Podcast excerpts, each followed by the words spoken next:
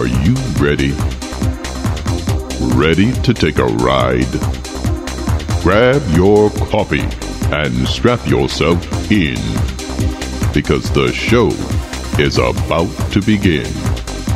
From the front lines of America, Babylon, and transmitting worldwide on the internet and satellite, you are listening to Omega Man Radio Network with Shannon Davis.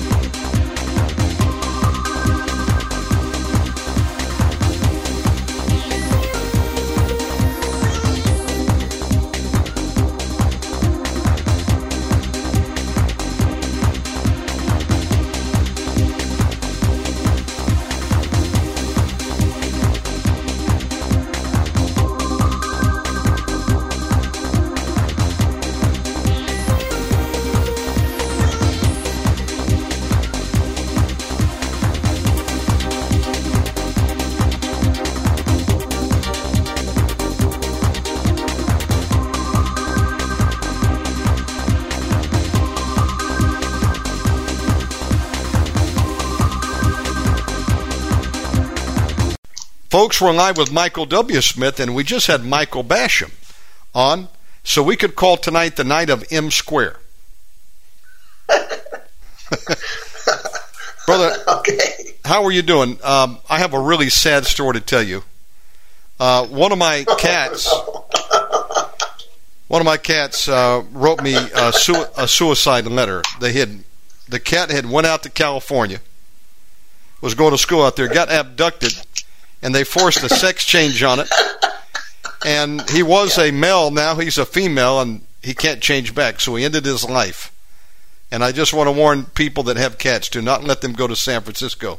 You may not see them again. Very sad, very sad day for that cat. Uh, praise the Lord, my friend. well, welcome aboard, Michael. How you been since last time? Busy. Uh, we're always glad that you made some time for us in your schedule. You are doing a great work over there at hardcorechristianity.com. We'll go ahead and get started. You want to open us up in prayer? Yes. Uh, Heavenly Father, uh, it's another privilege uh, to be on Omega Man, and thank you for all the people uh, Shannon's been able to reach over the year. It's been phenomenal. And uh, thanks for letting me be a, a small part of it. I want to share some things today that will help somebody, and I know that you'll help me and uh, anoint your word so we can do that, so they can become uh, children who fulfill their destiny. Amen. Michael, I just realized that uh, you're coming through your uh, external speaker. Do you have your headset plugged in? Oh, let me check here.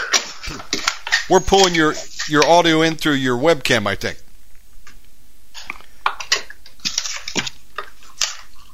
See if see if you're plugged in, and then if you are, pull the uh, microphone arm down. We might need to go into your Skype and change the settings. Let me know if you're plugged in. Uh, right Uh, now, yeah. there you are. You know, I'm I'm hearing you through my headset. Okay, you're you're coming in perfect now. We got you. Okay, everything's I dialed in. That's all right. Um, with that, uh, take it away, my friend. The mic is yours. You got all the time you want. Oh, well, thank you. Say, I wanted to share share a very interesting story with you uh, this morning. Yes. Uh, it's in Luke chapter eight. Quite remarkable. Um, as you know, Jer- Jesus was uh, walking down kind of like a parade route.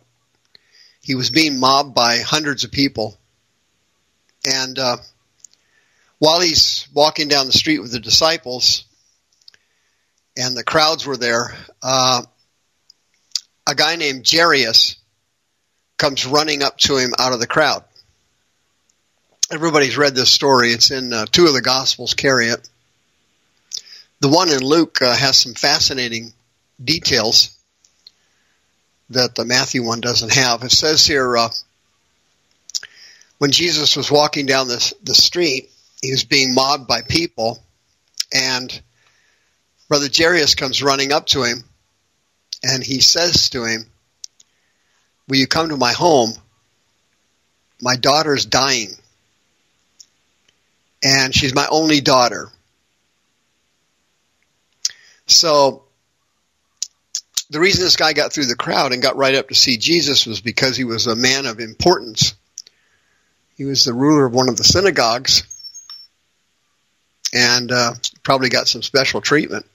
Plus, they saw he was uh, crying and desperate. And when he came up to Jesus, verse 47, Luke 8, he says he fell down and worshiped him. And uh, Jesus said immediately, without even hesitation, you know, lead the way, we'll go to your house. And then, of course, you know the story about the woman with the issue of blood. While they're on their way there, another miracle occurred, and some woman got healed of cervix cancer right on the spot. Well, while they continue past, past her healing, a group of people from the synagogue, his family and friends, come up to him and said, Don't bother uh, the master anymore. Your daughter just died. The Greek word for master there is uh, didaskalos. It means teacher. Don't bother to teach her anymore. Uh, your daughter just died. And you know, in the Jewish custom was that within 24 hours of somebody dying, they had to be, you know, buried. So you don't have a lot of time between a death and a burial. So they wanted him to come back and get the funeral arrangements, and uh, his his house was packed with relatives and mourners and all kinds of stuff. Everything had to be done. And he turns around and looks at Jesus with this look of horror on his face. And the Lord said something to him quite remarkable. He said, Keep on believing. Verse 50 he says to him, quote, Fear not, believe only, and she shall be made whole. Now, the Greek word for believe there is pisteuo, and it means it's the verb of the Greek noun pistis. Pistis is the word the Bible translates as faith. And the Greek word stands for to believe something having no doubts and no unbelief. Pistis. Pisteuo is the verb of that noun, and it means to activate or step out on your faith. It's, tra- it's translated as believe in the King James Bible. Pistis is translated as faith in the King James Bible. So what Jesus was saying here was keep on activating your faith, keep on stepping out on your faith, and she will be made whole. What's interesting about that word is that it's in the uh, continuous active tense. It's a continuous active tense verb, which means what he really said was keep on believing. Keep on constantly having faith, nonstop. Faith after faith after faith. Keep on believing, is what he said. And at that point in his life, he had a major decision to make. Either believe his family and friends and the people from the church, the naysayers, the people with the negativity, or to go with God in spite of the fact that what he saw and what he heard didn't match up. And the essence of faith in Christianity is that you act on something that appears not to exist. Hebrews 11:1 says, "Now faith is the substance of things hoped for and the evidence of things not seen." Hope is a future tense Greek verb. Elpizo is a Greek word. It means you're believing something is a fact in the future. Hope. For example, uh, you and I have hope in our heavenly home and the glory of heaven and the throne room of God and our our mansion in the New Jerusalem and everything it says in Revelation. That's all future tense in Revelation after chapter 3. After chapter 3 is all future tense. A hope is something you have in the future that you believe is a fact in the present. Elpizo. And the first thing that Jesus said to him was the most important thing fear not, because fear is uh, Satan's baseball bat. Fear is the thing that Satan uses to beat Christians into submission, to beat their hopes and their dreams out of them, to beat their miracles and their answers to prayer out of them. Because inherent in fear, the Greek word is phobos, inherent in that word, almost like a, a, a dog that mother, female dog that gave birth, and the puppies are sucking on the tits. Fear has tits. And those tits are unbelief, doubt, and confusion. And when a born again Christian is living in fear, unbelief, doubt, and confusion always follows. Fear technically means you don't believe God is going to help you. Whenever you've been afraid in the past, as Job was, for example, for years he had the thing he feared the most came upon him. He always feared that his children were going to sin and fail God. So he would always offer sacrifices for his kids in their place, almost by proxy. And Job did this on a regular basis, daily, weekly, monthly. He would sacrifice to Jehovah for his children. But in the back of his mind, he always had this strange fear that they were going to do something wrong and do something sinful and they were going to get in trouble. Well, when the devil murdered his family after the first trip in to present himself before Jehovah with the other angels, when they died in a tornado caused by Satan, by the way, Job, Job's horrible fears about his family all came back to him. And he said, the horrible thing that I feared the most has come upon me.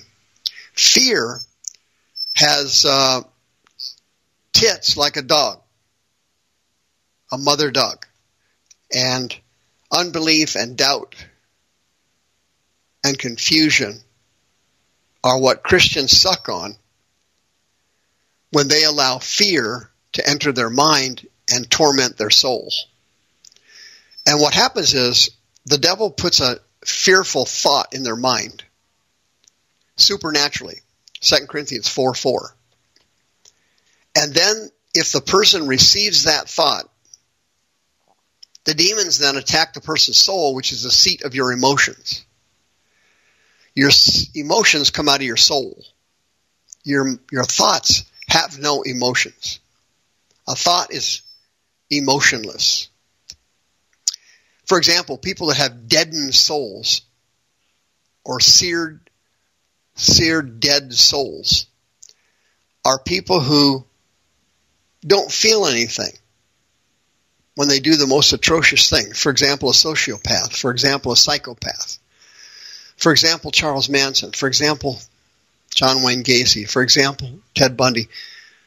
These people's souls are damaged and seared, and so they don't feel remorse or guilt over sinful behavior.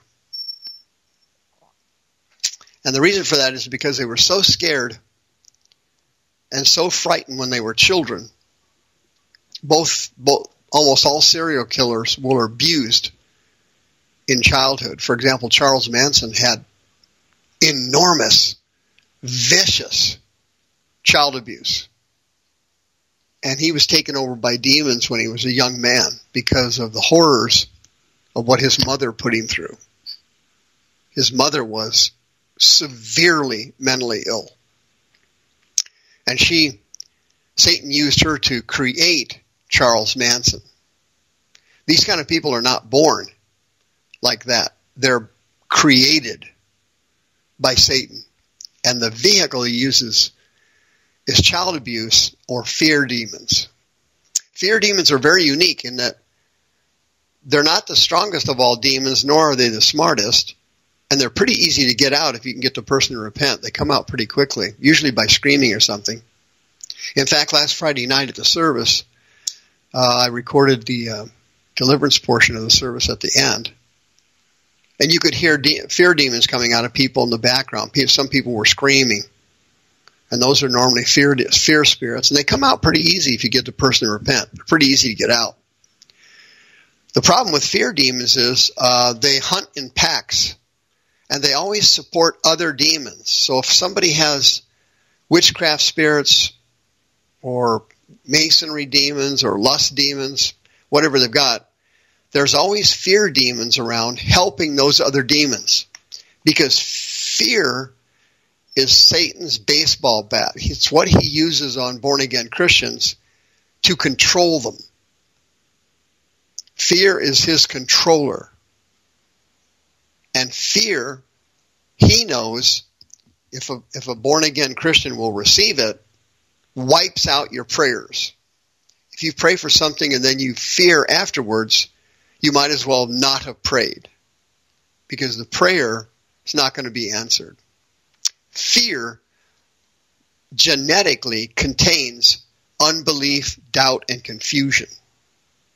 It comes with it. And that's what these demons generate in you.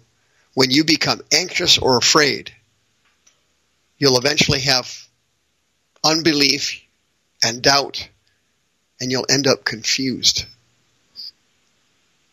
And the bottom line is you won't get your blessings, you won't get your anointing, you won't get your prayers answered. So the first thing that Jesus focused on, number one, he says to Brother Jairus, fear not. Because he knows if if he fears and he gets scared and he doesn't repent of it, he knows that the girl, his daughter, is going to stay dead. They're not even going to make it to his house. He'll do something stupid. Fear causes Christians to do stupid things. Things they would never do under normal circumstances. Fear is a, a delusioner, and it causes people to act and think and talk in abnormal ways.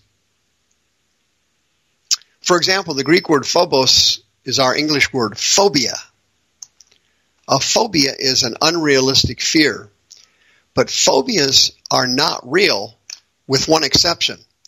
To the person who has the phobia, it's real, it's real to them. It's not real to anybody else. Phobias are not real except to the person who has them. I'm afraid of spiders. I'm afraid of the dark. I'm afraid of dying. Those are the top three phobias in the United States. But they're not real. If you're a born again Christian, there's no fear whatsoever of dying because your your eternity has been covered at Calvary. If you have spiders or the or darkness or whatever it is. There's there's hundreds of other phobias. None of it's real. There's no reason to fear spiders or snakes or anything else. But if a person has a phobia, it's real to them. And so what Jesus was trying to stop here so the miracle could be completed was Brother Jairus developing fear. Because fear is a blessing killer. Fear causes blessings to be executed, like in the mafia. They you get a bullet in the back of your head. That's what happens to your miracles. Boom, they're gone. And then he told him, keep on believing. Perfect example of this is uh, the father of faith, Brother Abraham. He was fantastic. You know the story in uh, Genesis 22 that G- God told him, uh, listen, uh, I've been watching you and Isaac, and uh, I see that you have uh, enormous love for him. And I'm starting to get a little concerned because uh, you're my man that I said was going to have a new nation, and the number of people in your nation from your seed would be like the sand of the seashore. And I'm starting to wonder if you're on board now and if you have put this kid ahead of me. So Jehovah says, Hey, I want you to pack up. I want you to go to Mount Moriah. I want you to sacrifice him. Build an altar and sacrifice your son to me. Well, miraculously, Abraham doesn't even doesn't even turn a hair. He just gets two of his servants. They load up the the donkeys, and boom, they're gone. And the devil attacked Abraham every step of the way because it was a three day journey. And he had to camp three nights to get there. And the reason that God allowed this trial to be extended is that he was testing Abraham because the miracle God had for him was so huge. God allows uh, all of his children, all born again Christians, to be tested. And the stronger and harder the test, the more powerful and the more spectacular the miracle is that's coming your way. If you went through a minor test, you're staring at a minor miracle. If you're going through some really tough times, exceptionally tough times, weeks, months, years, decades even. The miracle at the end of that is far greater than if you went through a trial for 10 minutes or 5 minutes. And so Abraham had to fight off the devil, chronic negative thoughts, and fears for three straight days and nights. And it says he got up early in the morning, ran up to Mount Moriah the after the third day, he built an altar, and Isaac's looking at him, and Abraham didn't say anything. He just kept going. And we found out in Hebrews, as you remember, Paul revealed it in Hebrews. He said that what Abraham was thinking was, hey, I'm going to kill my son, but he's going to be resurrected from the dead. And the typology of this whole story, of course, relates to Jesus being three days in the in the heart of the earth and then the resurrection of Christ and the cross of Calvary. You can see the transition there. But Abraham didn't, still would not stop. And sure enough, he ties uh, Isaac down on the altar. He ties him up, it says in Hebrew. Picked up the blade, you know, got ready to kill his son. Just before he did it, angel yells at him, Hey, stop. Don't touch that boy. Look over there. He turns around and looks and sees a ram caught in a thicket. But what Abraham didn't know was that the ram was coming up the mountain as he was coming up the mountain.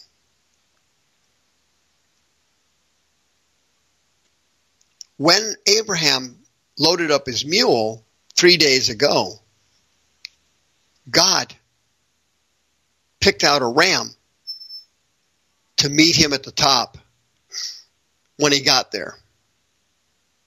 And that's exactly what the Lord does now with everybody who's a born again Christian. He does this exact same thing. At the single moment you started your trial and you started to go through this thing, whatever it is, God already sent your rescue ship. It already left the harbor and it's coming right toward you. But you don't know it. And that's the essence of faith. Now, faith is the substance of things hoped for. It's the evidence of things not seen. Elenkos is a Greek word for evidence in that verse. It means the proof, the reality of what you cannot see. The Greek word for see in that verse is blepo. It means to look at something with your eyes. That's what faith is. When you have faith and you do not doubt and you have no unbelief, what you are believing for is actually already a fact. It's a hope in the future that is not manifested yet. But you know for sure it's coming. And that's what happened to Abraham. He just didn't know how it was coming. He thought his son was going to be killed and then resurrected from the dead. That's what he thought. He didn't know that God's miracle provision, the Holy Spirit told a ram to climb the mountain clear to the top as Abraham was climbing the other side of the mountain. And that's exactly the way it is with you. Every single time you pray, every single time, God sent you the answer to your prayer right after you prayed it. Right? Daniel 10. You saw what happened to Daniel. And so the minute he started praying, fasted for 21 days, the 24th day an angel appears to him and says, Daniel, listen, from the first moment on day one you started to pray, your prayer was heard. And God analyzed your heart. Now you see the process here? It couldn't be any clearer. When you pray for something, God hears your prayer immediately and then analyze your heart that supports the prayer. And so he's checking you out to see if there's something impure, if there's Ebola in your prayer. Is there greed there? Is there selfishness? Is there pride hidden in your heart that caused you to pray that prayer? If, if that's not the case, if that's not true, your prayer is answered and your miracle is on the way. And it happened to Daniel. He prayed and fasted. God analyzed his heart, it says. And then the first moment he prayed, his answer was sent, and it's a yes. And the devil spent 21 days trying to stop him. That's exactly what's going to happen to you, to every born again Christian who prays with a good heart, and the prayer is legitimate, untainted by pride or selfishness or something else, revenge or negativity or whatever it is in your heart. If your heart is pure and clean when you pray the prayer, your prayer was heard and answered as soon as you got the prayer out of your mouth. Now, what do you have to do? Well, the devil's going to attack you and try to stop it. You may have to climb a mountain to get to the Holy of Holies, like Abraham did. You may have to persevere, like Daniel did. But either way, God already answered their prayers and said yes and sent them a miracle the first moment they finish their prayer. And that's what God is going to do with you. That's what He is doing. How come my prayer never gets answered? Well, because if you don't persevere like Daniel and Abraham, and if you don't keep going, as Jesus told Jairus, keep on believing. Keep on believing. That's a present continuous active tense verb. Pisteuo. If you don't do that, you're going to lose your prayer, your anointing, your call, and your destiny. Translation, you just gave up. You gave up. You didn't have the patience to endure. And so you lost your miracle. And Jesus was trying to circumvent that here in this story in Luke chapter 8. It's fantastic. Fear not, number one problem. Number two, keep on believing. Because if fear gets in, you'll quit. You'll give up. You'll have unbelief. You'll have doubt. You'll have confusion. Now check this out. He gets to the house because Brother Jairus decided not to listen to people with negativity. And that's something you will have to learn in your Christian life, and your ministry. You cannot succumb to negativity. Particularly if you're in a ministry, uh, in a field like I'm in, where it's healing and deliverance ministry, you get criticized constantly in this field. I have had so many people criticize me over there, you wouldn't even believe it. I am not a popular person in many circles simply because of the, the hardness of the material I teach and the aggressiveness. If you aggressively tell people what's true and you, you know, dismantle their delusions, people are going to turn on you.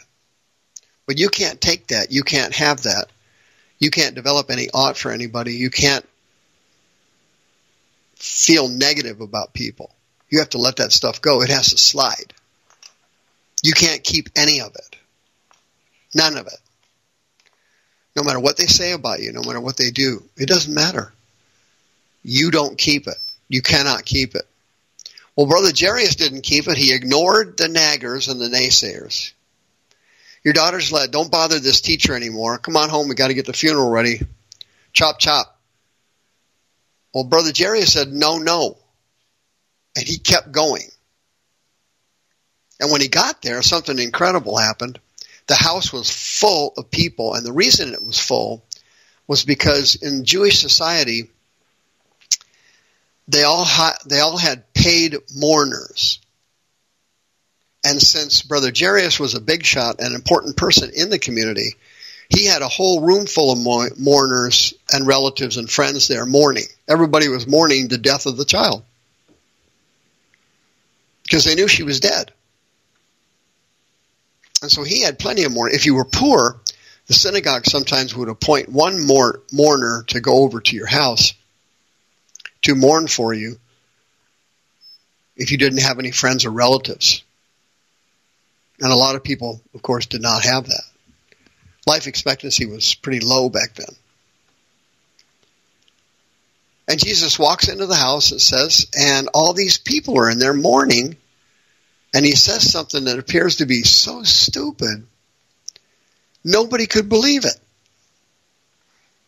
Uh, they, they thought it was a stand up comic gig. He says to them, Stop crying crying. Okay, the Greek word for weeping in that verse is klaio, and it means to wail. I mean, these people weren't shedding a few tears and weeping. That was mistranslated in the King James Bible.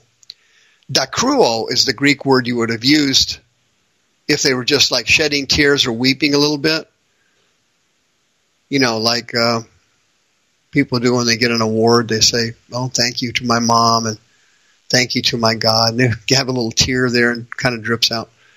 That's that's weeping. This is not weeping in this verse. This is Klaio. These people are wailing out loud. I mean, howling in grief for Brother Jairus' daughter because they knew she was dead, and it was time to get ready for the funeral. They only had 24 hours to crank it. And Jesus says, "What? Stop wailing she is not dead. She's sleeping. This exact same thing happened in Mark chapter 9. Jesus was brought uh, a young boy by his father who was loaded with deaf and dumb demons. Now, deaf and dumb spirits are extremely hard to get out, and they're like monsters. Uh, they're demons on steroids. They are extremely hard to get out. I have as much trouble with them as everybody else does. They're very powerful. they gave this kid in Mark chapter 9 a whole laundry list of disabilities. He had everything learning disability, autism, physical disabilities. It was terrible. Suicide ideation, the whole, this poor kid got the whole rack. And it started when he was an infant, is what the father told Jesus. Jesus asked him, when did this start? He said, when he was young. The Greek word is paidiothen. It means an infant. So this child was born with curses from the family tree at birth. These are generational spirits. Generational spirits. Those are spirits that get into people's bodies when they're in the womb or they're young children or infants because the person didn't sin to allow the demon in. These are these are non-sinning demons. The infant, the fetus, the baby did not sin to pick up the demons. It came from a generational curse from the sin of the family tree that got the kid. And after the deaf and dumb spirit was removed in Mark chapter 9, the people said, Oh my gosh, the kid's dead. Look at him. He's dead. Well, the same thing happened here they looked at the girl and Jesus said, listen, she's not dead. She's sleeping. In Mark chapter 9, Jesus didn't say anything. He just reached over, grabbed the kid's hand, pulled him up, and he got up, healed, and he handed him over to his father. And his father was had been wailing. Klaio. Same Greek word. And what's amazing about this verse is in verse 52, at the moment Jesus stepped onto the property, not down the street, but the time he stepped on the property, the girl woke up. She was laying in bed, probably in a coma of some kind. And they started laughing at him because they knew that she was dead. So what happened? God got rid of them. And that's what's going to happen in your life if you need to get rid of people in your life who are speaking into it with doubt, unbelief, and negativity.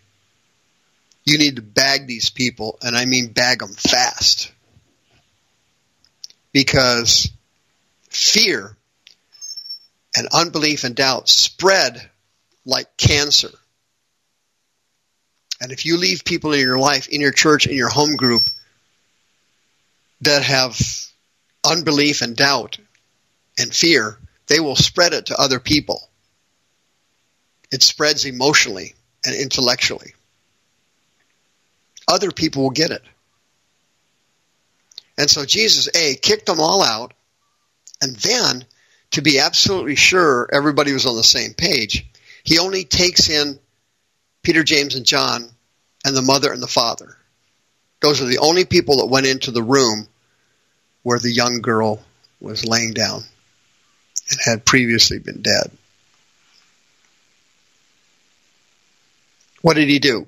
Same thing as Mark chapter 9. He reaches out with his hand, he grabs the girl, sits her up, just like the boy, in the dust. He picked him up, and then he told the parents don't tell anybody about this. I don't want anybody to know about it. It's going to cause a major influx of people coming in. I won't be able to eat, sleep, or move. Don't spread this around. And give her something to eat. Jesus was remarkable in that he would do the most amazing things spiritually, and then he would flip back over to common sense. He did it again here. Common sense always went with him. It was amazing. As my granddads used to say, some people I know are so heavenly minded they're no earthly good. Well, that wasn't true with Jesus. He was very heavenly minded and very practical to the things of earth, the kind of things you need to do practically. Eat, get dressed, you know, work, the things you do in your life. He was, he promotes that. And that's what happened here the girl was got out of bed and he told him to give her something to eat. And then it says in verse 56, her parents were astonished. Yeah, no kidding. All people that receive a miracle from God who are not fearful and who are not scared are astonished with the wonder and awe at the power of the Holy Ghost. Every time the Holy Ghost moves, people are amazed at it. Last Friday night, I prayed for a Native American woman who had gone through a massive deliverance, and it was ugly. Her grandfather was a shaman, and she had had a vicious deliverance. Well, after that was done, I asked the woman if she had any pain in her body. She said, "Yeah, I do. I have pain in both my knees. I lost the cartilage wore out. There's no cartilage in them. It causes chronic pain." And I said, "Okay, well, knees are usually pretty easy." So I got down on my knees and I put my hands on her knees, and I said, uh, "Heal." Something like that. And then I stood up and I pulled her out of her chair and I said, Go ahead, start walking. Well, she was kind of teetery at first, so then I give her a little shove. And she started walking, and then she walked about 10 feet, walked back about three or four feet. I said, Go on, keep going faster. Go fast.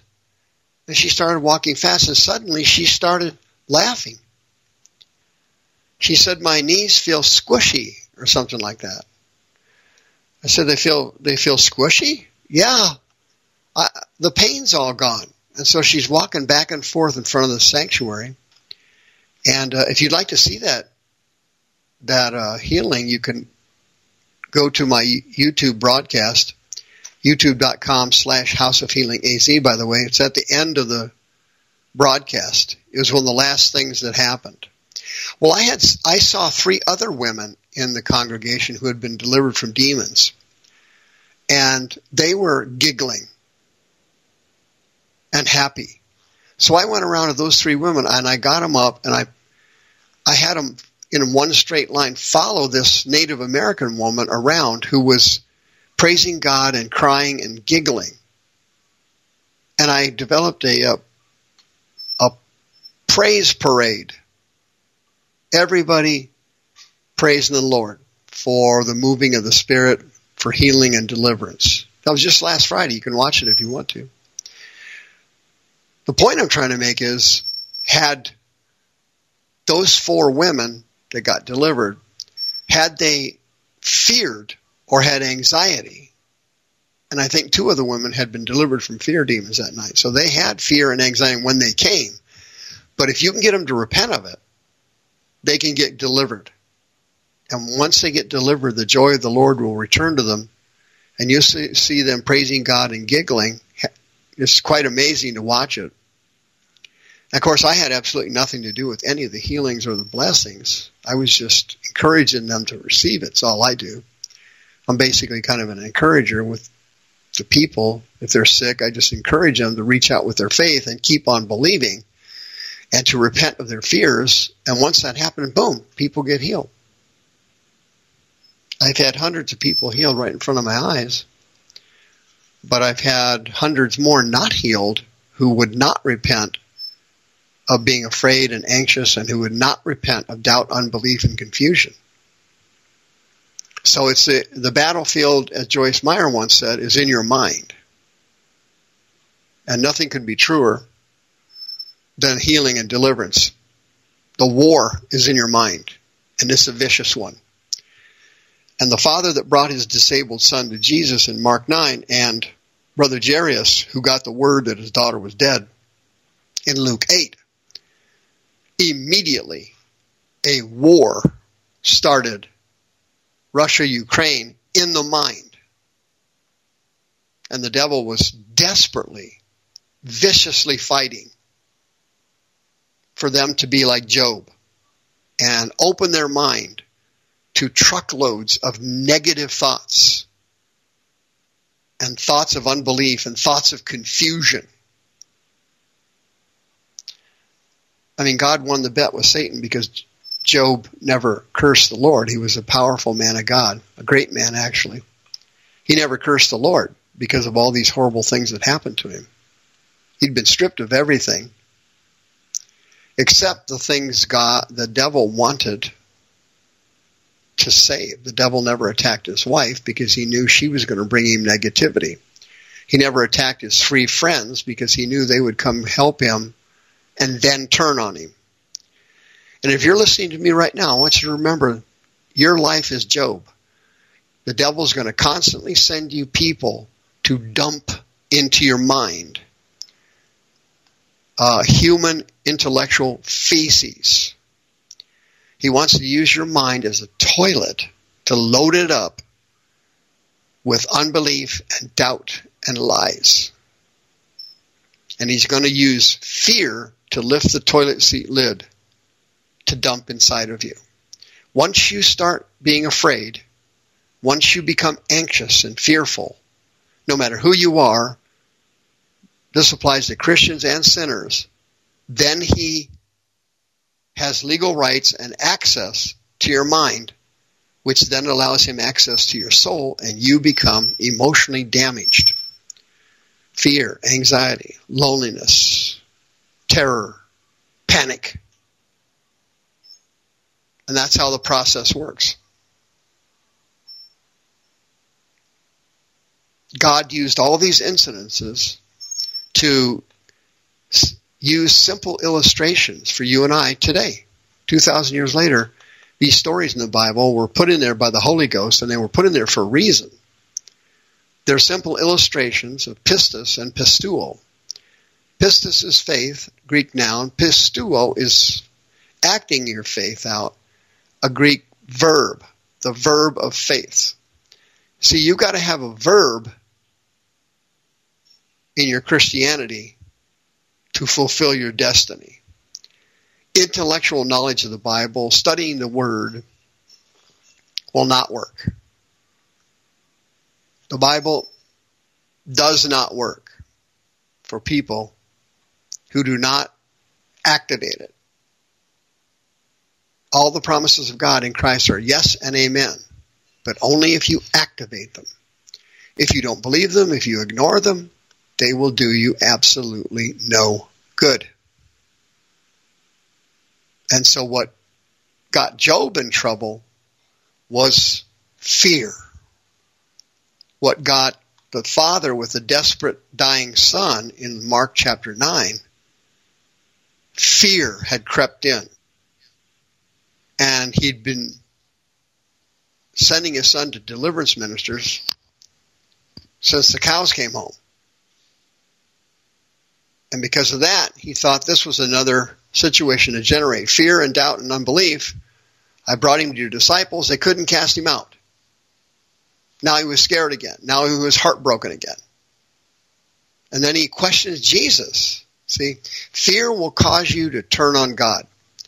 Fear will cause you not to believe God.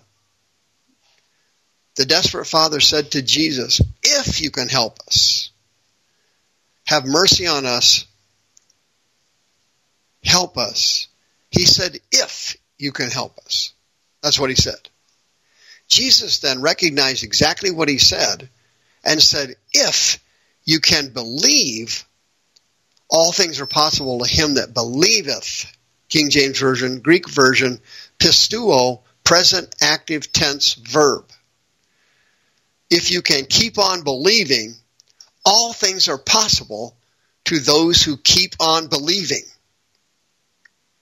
Fear will stop you dead in your tracks. And fear can be repented of. It happened Friday night. Once you repent of your fears, it's easy to get demons out of people. Deliverance is not the problem. The problem with deliverance is the person's mind. Your belief system determines your future who you are now and what you will become later is all determined by your own personal belief system. If it's like Job and all the things you've been fearing came upon you, oh my God, what's happening? You're going to end up suffering and suffering for a long time. But if you'll do what Brother Jairus did, and that's the purpose of this story, it's a fantastic story. He overcame the negativity of people around him. Now, notice this wasn't sinners or strangers. What was around him was his friends and loved ones. Those are the people Satan uses the most to put fear and doubt in your heart. He always comes at you with people you suspect the least.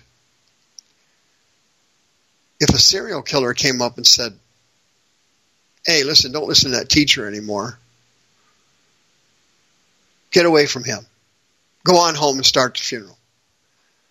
Brother Jairus wouldn't have panicked. He wouldn't have, wouldn't have given any thought to the guy because the guy had nothing to do with him. The guy had no value to him. So the devil doesn't use total strangers or sinners or people who don't care about you and you don't know. You don't care about them. You won't listen to them. What he uses is people you love and who are friends of yours. He uses them to help you develop your fears. And once you develop your fears, you're now sucking on the hind tits of the mother dog. Unbelief, doubt, and confusion. You'll be sucking on those tits one after the other. But Brother Jairus and Daniel and Abraham, they set the example for us. They did not listen to negativity from demons, from friends, from relatives. They just kept on believing. And if you'll do that on your trial that you're going through now, the heartache and the sorrow of your life, if you will not do what Job did, if you will do what Brother Jairus did and say, hey, I'm going to keep on believing. Period. And the devil is not going to stop me. I am not afraid. Fear not, for I am with thee. Be not dismayed, for I am thy God. I will help you. I will strengthen you. I will uphold you. I will uphold you with the strong arm, the powerful arm of my righteousness, says the Lord. Thus saith the Lord. Amen. Great word today, folks, with Michael W. Smith. I think we should call this one Satan's Baseball Bat Fear. okay. You came up with it. I love the title. Um, I agree. Also, you got a pencil and paper? Yes, sir. You gave another title that I think should, would be a, uh, a great title for another message uh, you did called Monsters, Demons on Steroids. I love that. okay. that came from you. I just have the ability to uh, grab that title. Uh, wait, I'll, I'll take it. I'll do it next time. Wait till you see the thumbnail I just made for you for this show. It's going to be good. Folks, uh, you need to share this one with everyone you know. All these shows Michael are just uh, home runs for Jesus. Uh, Michael, tell people about your ministry, uh, what you got going on there that they can uh, participate in, and how they can support your work. Yeah, okay. Thank you for that. By the way, uh, uh, my ministry partner, Kelly, um, um, put us on all those platforms you told us about. Oh, great. I don't know if you remember that last time you yeah. gave me some advice. But anyway, thank you for that. But if you uh, happen to live in, in Arizona, I hope you come visit us. We have a full staff of counselors at the Arizona Deliverance Center. We're downtown in Phoenix. We're on 15th Avenue just south of uh, Osborn Road. It's the red brick building. The ministry line is 602 636 5800. If you know someone who is a born again Christian and they need to see a, a counselor, you can do that, and there's no charge for born again Christians for counseling services. So if you'll just call the ministry line, I'll put you on the uh, counseling schedule. Please send me an email, mike at hardcorechristianity.com. We have a Zoom deliverance service for women on Tuesday nights, and we have a Zoom deliverance service for men and women on Wednesday nights. And we also have uh, two live services at the Deliverance Center in Phoenix Thursday nights and Friday nights at 7 o'clock. Those are all Pacific times. the Wednesday night Zoom service is 6 p.m. Pacific and Arizona time. The Tuesday night women's service is at 6:30. That's also Pacific time. And so, if you need to get a hold of me, I'd be happy to send you a the miracle list that I created that uh, is a step by step guide to deliverance and healing. It works 100% of the time for people that do it. Uh, the tough part about it is I can only get a small percent of people to do that list, but it goes down one, two, three, four, so to speak. And I'm telling you, it works. I got testimonies you would not believe, and they're all on my website. I post all the testimonies of people that are delivered and healed using the miracle list. But I'll send it to you right away, Mike at hardcorechristianity.com. I'll put you on the counseling schedule right away if you if you're going to be visiting the Phoenix area from out of state. We get a lot of people coming in from out of state to get delivered. Hey, give me a call 602-636-5800 I'll put you on the counseling schedule at a time when you're going to be in town if you're visiting from another state or out of town somewhere. That's fantastic. And, uh, thank you. And that main website again is hardcorechristianity.com? Yes, sir. Oh, that's awesome. Um, anything else you'd like to mention? Uh, I'll be in Kansas City, Missouri this summer. If you go to the website and, and click the calendar button, uh, I was just in Carlsbad, California for a healing and deliverance service. It was fantastic. Just one one deliverance after the other. Kansas City's next. You can follow my travel schedule if you like on the website and just click the calendar button up there at the top, and I'll see you there. Awesome. Folks, again, hardcorechristianity.com. Support the work there. Uh, Michael, would you look at your schedule for August and get me a date? I'll do it. Excellent. You want to close us in prayer? Yeah, thank you. Father God, there's some people going through some trials right now, and they're climbing a mountain. And it's a, some and some places on this mountain it's steep. It's painful mentally, physically, and emotionally. And whatever that trial is, if it's a sickness, if it's a mental illness, if it's attacks on their children, if it's attacks on their parents, whatever it is, it doesn't matter. I ask you to give them grace and strength to keep on believing and climb that mountain because unbeknownst to them, right this second, at this very moment, on the other side of that mountain, you sent someone, some miracle, something is coming up the other side of the mountain to meet you at the top. And they they are going to be healed and delivered and blessed at the top of the mountain. And their miracle, like Daniel, is on the way. Thank you, Jesus. Amen. I say amen to that. Michael, great word. I'll send you a copy here in another hour, and um, we'll see you soon. Thank you, my friend. Thank you. You bet. Folks, that was Michael W. Smith.